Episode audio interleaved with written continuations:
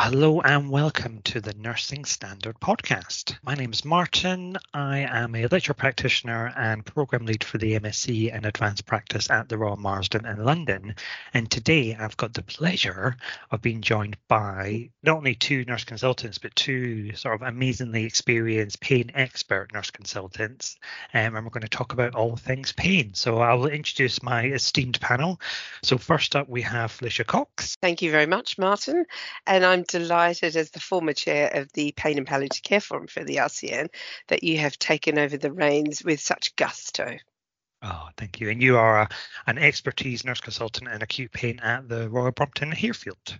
That's right, part of Guy's and St Thomas's, and I also sit on the Council of the British Pain Society. And we're also joined by Karin Cannons. Hi, Martin. It's it's wonderful to be here. Hi, Felicia. Um, so yes, I'm I am a nurse consultant in pain, slightly different environment to, to Flick in that um, I work within a district general hospital trust, um, Frimley Health, um, where I lead two acute in, or inpatient pain services across our three hospitals, and also work in our chronic pain or outpatient clinic as well. So um, it's a varied job which I absolutely love.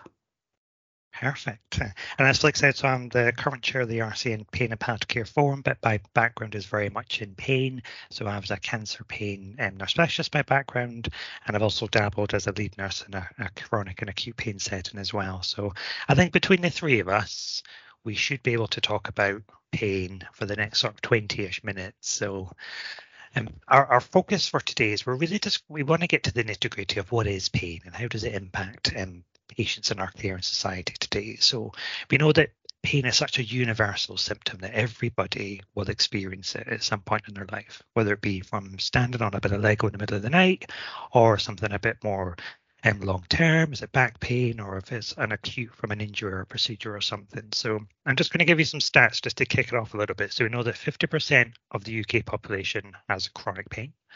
And whether it be severe back pain, whatever it is, 50% have got chronic pain.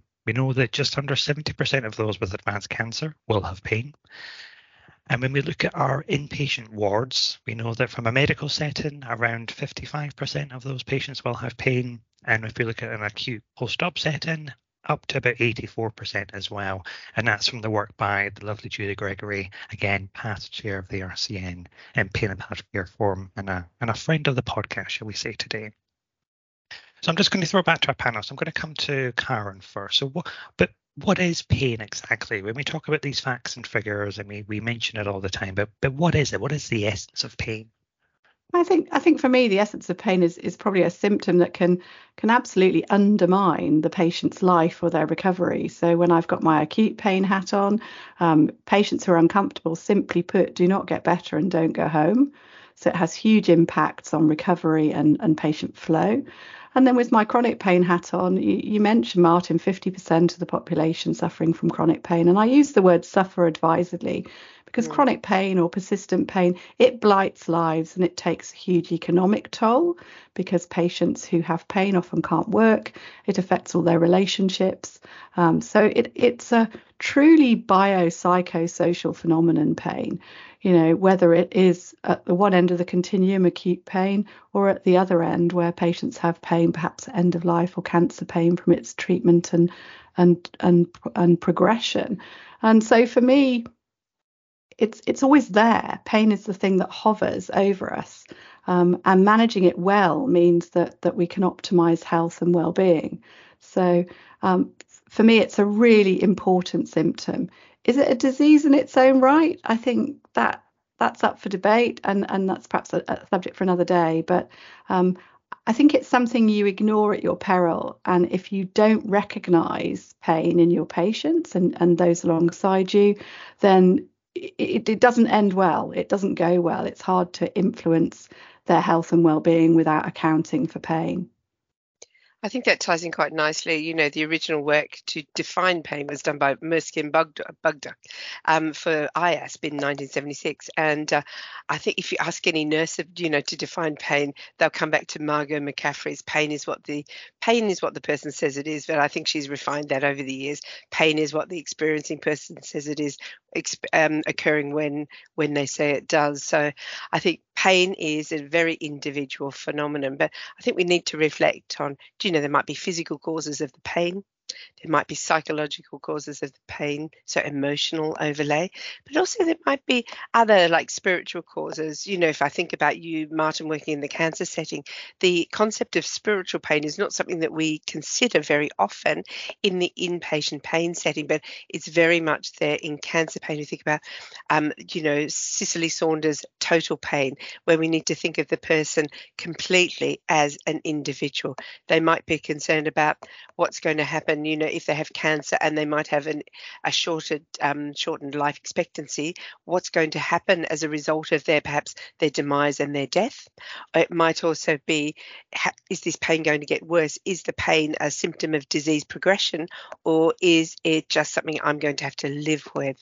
And I think it comes back to the definitions that we utilize in clinical practice. So we have acute pain, as Karin mentioned, in response to an insult or injury, and that could be falling over, twisting your ankle, or it could be having major surgery, versus neuropathic. And neuro, meaning nerve, and pathy, meaning disease process, indicates that there's something happening either in the peripheral nervous system, so that might be a response to perhaps chemotherapy or painful diabetic neuropathy, or something that's happened centrally, so in the brain or in the central nervous system, such as post stroke pain. Karin, I don't know if you'd like to build on that a little bit more.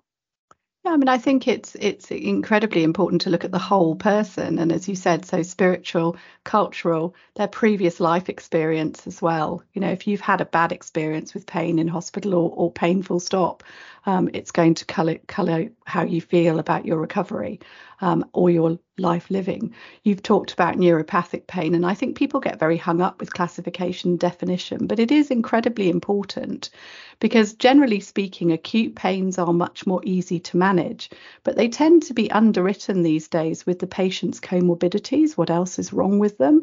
Um, and many patients will have different pains that become more problematic. So, for example, a simple hip replacement situation with an orthopedic patient, that patient may have years of persistent low back pain as well, which will not be improved by coming into hospital for, for a joint replacement. Um, and often patients learn to manage and live with their pains in very subtle ways. So when you remove the patient from their normal environment, you deprive them of their coping mechanisms, the things that they would normally do. And that's that's true of, of any point of a, of a patient's life. So I think we have to look at pain as something really multifactorial, but we also do need to know our definitions. We need to be able to differentiate between things like somatic pain. So, if we've cut a bone or muscle, we could expect to get that. Visceral pain from the organs, the viscera, um, that can be very poorly differentiated, as anyone who's had their appendix blow up on them can testify. Quite frequently, you don't have the classic right sided pain, you have pain in weird places. And ask anyone who's got co- cholelithiasis or gallstones, they'll sometimes tell you they thought they were having a heart attack because they've got central chest pain and right shoulder tip pain. Um, so I think we, we need to know know our stuff. And, and neuropathic pain is is for me very interesting because it happens acutely. It can be chronic, and we also get neuropathic pains, as you mentioned, Flick, in response to things like chemotherapy. You can get um, peripheral neuropathies from chemo. So we, we need to know our definitions, and I don't mean that to sound daunting, but it helps patients understand if you can explain the mechanism that's generating their pain then they have a hope that you might be able to explain some of the things that we have found work well for patients in this situation, and indeed some of the things that we know do not work. So that becomes increasingly important when we talk about some of the medications in particular. You know, there are some that we can absolutely say our experience says will not be useful in this circumstance. And that can be very important from preventing patients from being started on things that are only going to do them harm. Absolutely. I'm thinking about pain assessment and the the um, the measures and the tools that we use in clinical practice. So historically for research, you know, we used to use the 0 to 10 scale, so the 11 point numerical scale where 0 is no pain and 10 is the worst pain you could possibly imagine. But I think this really only defines intensity of pain and we need to be thinking about the characteristics of the pain as well what is it like is it dull constant heavy aching when you move or you take a deep breath in, does the pain change? Does it become a sharp sort of stabbing pain? This also helps us with our definition. So you mentioned somatic pain, that dull constant heavy ache.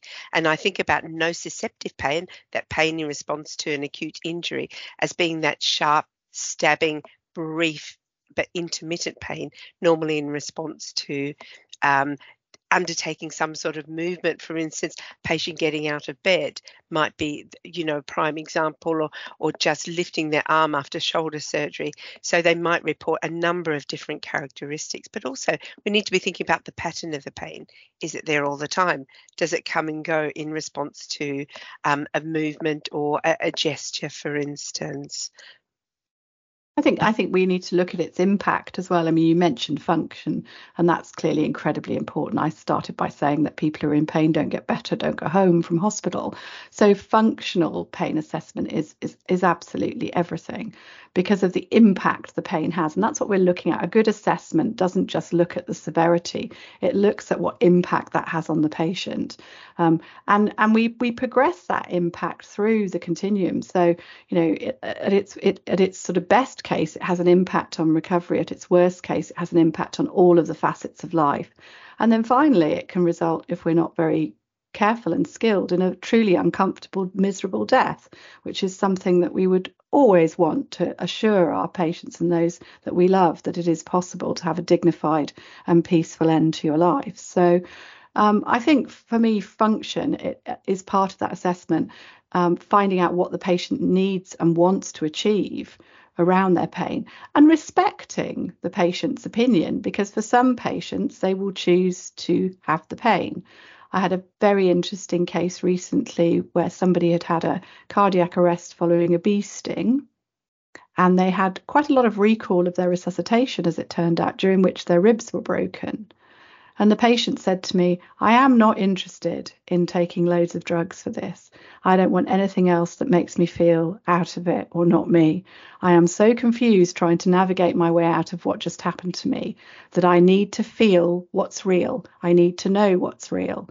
And if I'm sat here in a chair and refusing to lie flat in a bed for sleep, it's because that's how I want it to be. And and to give him psychological peace, which is a huge important part of good pain management, it was listening to him. And it, it really reminded me of Margo McCaffery. You know pain is what the patient says it is and all analgesia is optional. You know if the patient does not want that then you need to listen to them.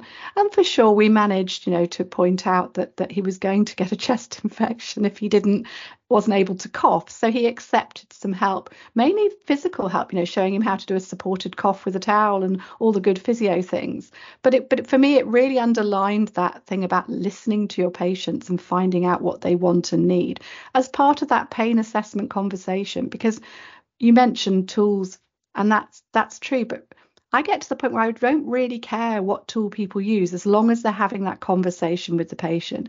Because as we all know, the gold standard of pain assessment is the patient's self report.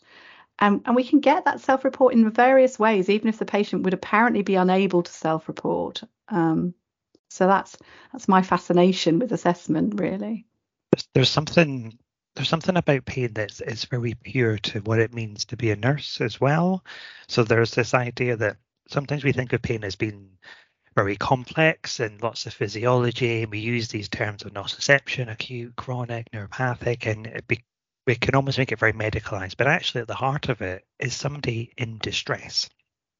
And the fundamentals of, of who we are as nurses is to relieve distress. We want to make things better. We want to help but with pain, sometimes you can't do that. So as Karin said, that was a perfect example. That individual's experience, that's their control or sense of what's going on. And us as nurses are there to facilitate that journey and sort of understand what makes them them, understand their needs and their impact and how we can then facilitate that. So it may not be that we go in with lots and lots of medicines. It could be something really simple as having a chat, having a discussion. How does it impact you? What are your goals? What can we do to help you move forward with this? We might not be able to take it away, but what can we do to help you move through this very difficult, very distressing period of time? So for me, the essence of pain nursing is that supportive loveliness that you kind of go along with them and sort of what is our role to help facilitate your journey. I think, That's I right. Think it's, Yeah, respect for for their viewpoint, whilst gently guiding, because obviously, you know, we we're required to make make best interest decisions for our patients and give them all the options. But you know, some of the things that we we know how to do for pain carry risk and burden, and I think it, we we have to remember that it's our, our duty to make sure the patient has the whole picture because it, it's hard for a patient to make an informed decision if you don't give them the, the information. Um, and at various times in a patient's journey in pain, the information will have to be given in, in, in different ways. So if somebody's in massively severe acute pain, they don't want a great long assessment. You know, often it's just, are you hurting? do I need to do something about that? Hmm. And that's all. And, and we'll we'll talk about it later about the differential benefits of what, what we might do. But you know, the sort of immediate assessment consists of the patient maybe squeaking at you and you really using all your non-verbal cues from the patient and, and that reassuring presence that you're here, you recognize the pain and you're going to get on and do something about it, and then we'll talk. Um, I agree. I agree. It's the pulling up the chair, sitting down, and the active listening and you know the odd bit of hand holding doesn't go astray. And uh, van Berkel delivered a wonderful plenary in EFIC recently last week in Budapest about the role of the nurse and the nurse being the intervention. So I think that just ties up really nicely, Martin and Karin, what we have been talking about this morning. We are the intervention, our our listening skills and our experience. Yeah, and I suppose it's that recognition that because it's such a personal experience, everybody will look completely different.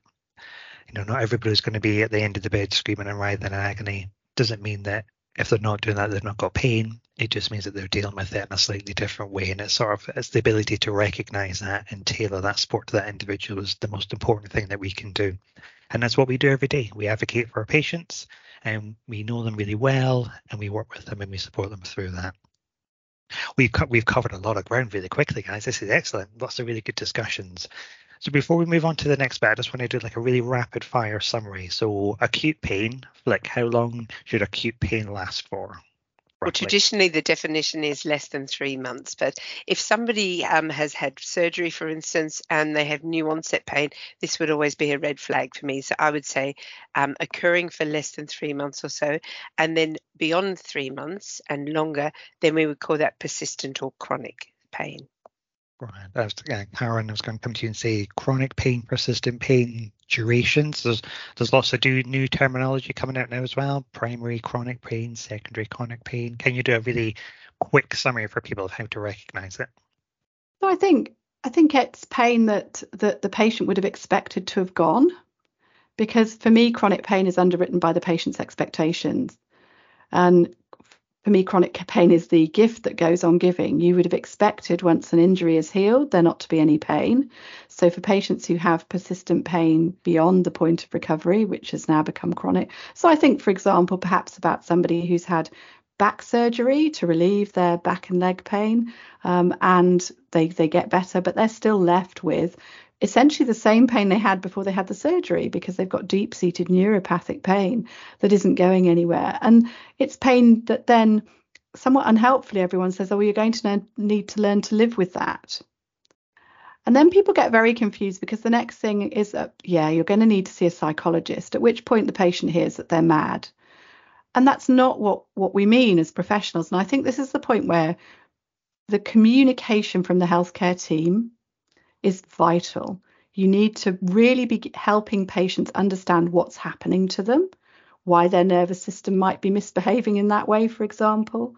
And then you need to get them to understand that it's not that we think it's all in your head, but if we can't change your pain physically, if that injury is healed and there's nothing I can fix surgically, how do we teach your brain to interpret the pain in a different way and react in a different way so that you can incorporate this pain into your life rather than it dominating your life. Because the nasty, unpleasant truth about chronic pain or persistent pain is it's persistent for a reason. It's it's it's a lifelong thing. It's going to be it's yours now. It's part of your life. So there's a lot of loss tied up with that sort of bereavement of the life you thought you were going to have. So there's a lot to overcome here, and there's a lot to support support patients with. So for me, the differentiations between primary chronic pain and secondary chronic pain that gets a little bit deeper. And, and again you could spend an entire podcast talking about primary chronic pain because rather ironically some things that started off as, as perhaps a response to injury like a complex regional pain syndrome when everything's been done and they're still around it's they're then considered to be a type of primary chronic pain whereas historically we'd have we'd have really thought of things like fibromyalgia as part of, of chronic pain fibromyalgia simply put is you ache all over and no one's found another test that gives you another diagnosis so i think I remain optimistic, and, and, and my family laugh because chronic pain can try the boundaries of your your um, optimism. But working with patients, it's not about telling them what to do. It's not about knowing best. It's very much about trying to harness our motivational interviewing skills and suggesting to patients, would you be interested in hearing what's worked for other people who've had this?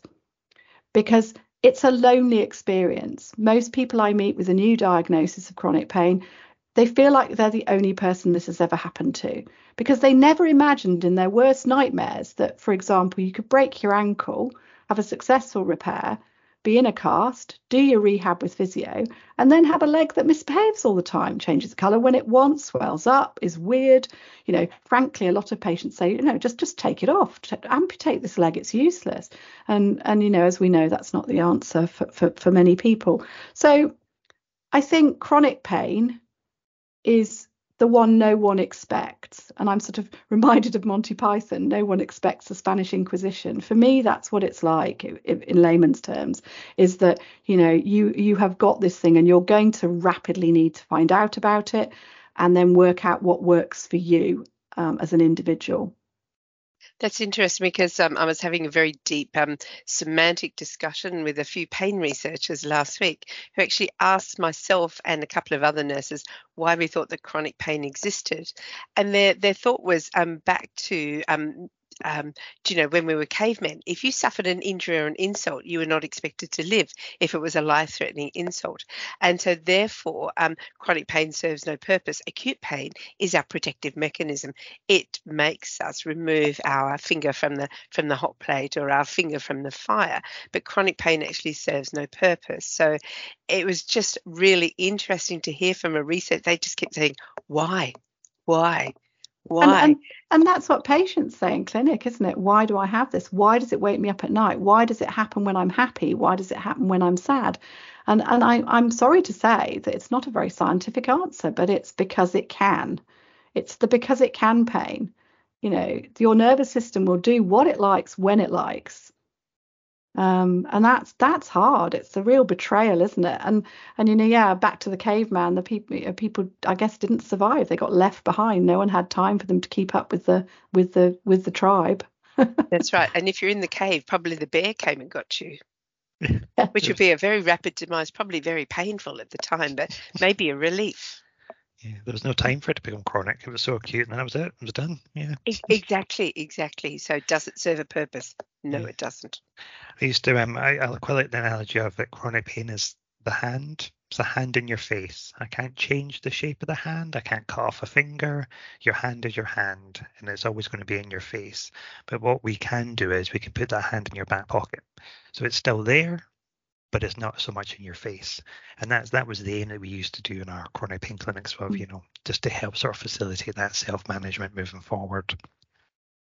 Now I know we are slightly over time, but I just want to finish with one last question for the both of you. Do you have one top tip for nurses out there coming into contact with people from pain? What is what is one thing that you wish you'd have known when you started your nurse training about pain? I guess for me, it's don't panic. You don't have to have all the answers, but you do have to notice. You have to, to notice that patient. So, eyes open, ears open, be active in noticing what's going on. I would agree. And the other thing is actually look at the impact of the pain on the person. Are they quiet? Are they subdued? Are they not um, socializing or, or verbalizing how they're feeling? And just sit and listen. Listen to their story. And the one thing that um, I have learned is I just sit down and I say, What's going on? That's that's it. I don't ask about pain specifically. What's what's going on, and then you get you know the life story and actually the the highly complex nature of life as it is. That truly biopsychosocial impact. Perfect. Yeah, people are complex. Pain is complex. Put them together and you've got a real mix of um, of things coming together. So thank you so much. And I would echo both of that. Um, the biggest thing I can say, if you don't know, that's fine. Uh, there are lots of people around that can help support you. You've got um, inpatient pain teams and other nurses around, so it's okay not to know what to do because sometimes even we don't know what to do because it's so complicated. Absolutely. thank you, thank you both so much. That was really useful discussion. Lots of really good points coming through there. So thank you for joining us today. All the resources connected with the show can be found at rcni.com forward slash podcast. So thank you for listening, and we hope to be invited back again.